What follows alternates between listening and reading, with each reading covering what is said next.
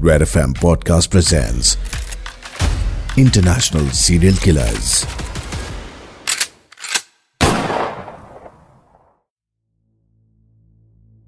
International serial killer में आपका स्वागत है मैं हूँ मिशा और ये है the Red F M podcast network Indian murder mystery के अपार सफलता के बाद रेड एफ़ एम की टीम आपके लिए लेकर आई है ये पॉडकास्ट ताकि आप जाने ना सिर्फ़ हमारे देश में, बल्कि हमारे देश के बाहर भी ऐसे लोग हैं जो अव्वल दर्जे के हरामी हैं।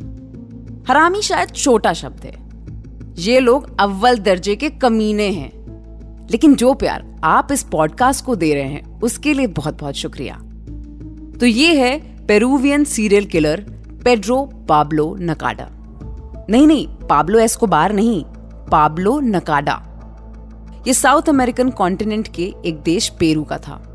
ये है इस केस का पार्ट टू आइए, शुरू करते हैं।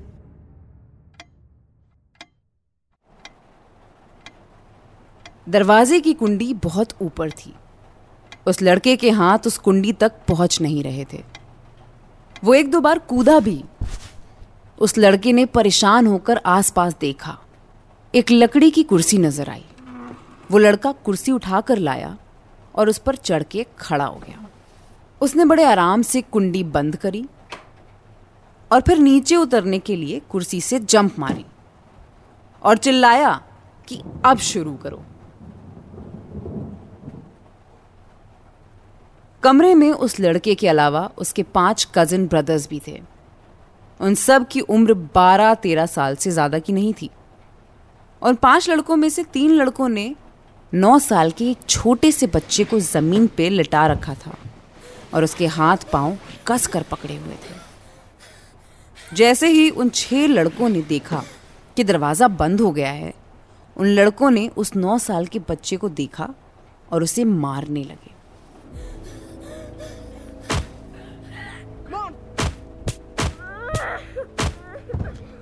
उन्हें शक था कि उस नौ साल के बच्चे ने उनकी प्रेग्नेंट डॉग को मार दिया है। और ये जो उससे तीन चार साल बड़े बच्चे उसे मार रहे थे, ये उसके भाई थे। पहले वो लड़का चिल्ला रहा था और उसकी चीखें सुन के उन्होंने उसे और मारा। लेकिन फिर वो बच्चा चिल्लाना बंद हो गया। उसे लगा कि इन्हें चीखें सुनने में मज़ा आ रहा है। अगर वो चिल्लाएगा नहीं तो ये लोग मारेंगे नहीं। वो बच्चा चुप हो गया और उसका अंदाज़ा सही था।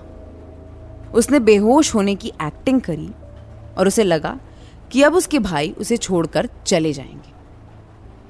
उन्होंने बच्चे को मारना बंद कर दिया।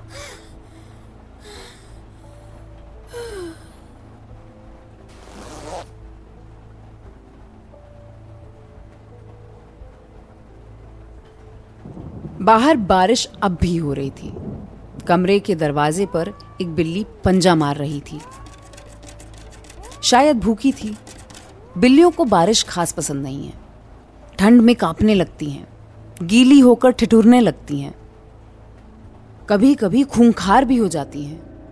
इन्हें प्यार करने भी जाओ तो पंजा मार देती हैं। बिल्ली ज़ोर ज़ोर से पंजे मार रही थी। लगता है वो काफ़ी भूखी थी। जानवरों की भूख ना उनसे कुछ भी करवा सकती है। मैंने एक दफ़ा अखबार में पढ़ा था कि एक औरत ने दो बड़ी बड़ी डायनासोर जैसी दिखने वाली छिपकलियाँ पाली थी। औरत की दिल का दौरा पड़ने से मौत हो गई और वो छिपकलियाँ उस औरत को खा गईं। पुलिस को बाद में बॉडी के टुकड़े छिपकलियों की आंतों से मिले थे। बिल्ली दरवाजे पर थक कर सोने ही वाली थी कि दरवाज़ा खुल गया। वो डर के भाग गई। अंदर से किसी की कुर्सी हटाने की आवाज़ आई और फिर दरवाज़ा खुला।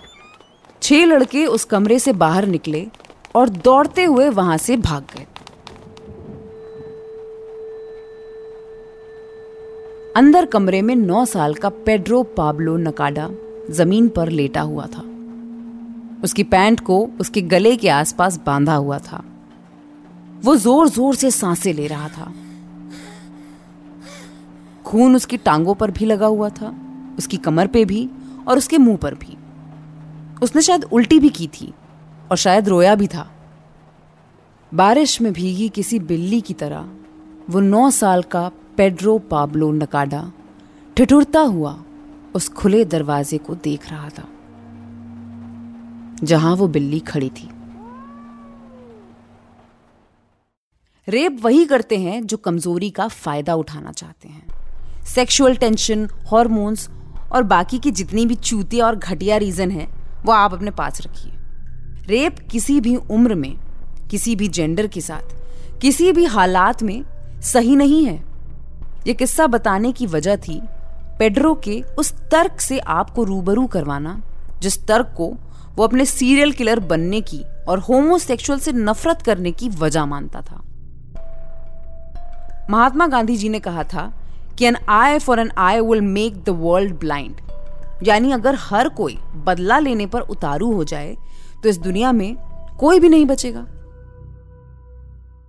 नकाडा ने अपने साथ बचपन में हुए रेप का किस्सा सुनाया और यह भी बताया कि इस इंसिडेंट के बाद वो होमोसेक्सुअल से नफरत करने लगा और मन ही मन उन्हें मारने के बारे में सोचने लगा।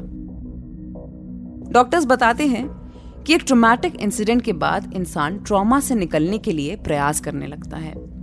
इस कोशिश में कोई कला का रास्ता चुनता है, कोई भगवान की भक्ति का, कोई खेल कूद का, कोई नशे का रास्ता चुनता है और कोई चुनता है बदले का रास्ता।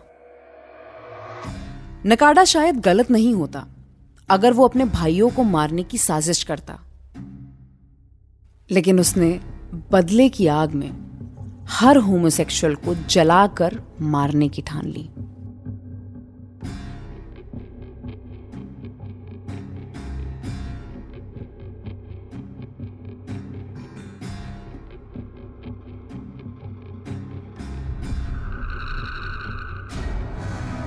अभी के लिए बस इतना ही। नमस्कार, जय Hind. You are listening to international serial killers written by Dhruv Law, audio designed by Ayush Mehra, creative direction by Dhruv Law. Send your feedback and suggestions right to us at podcast at redfm.in.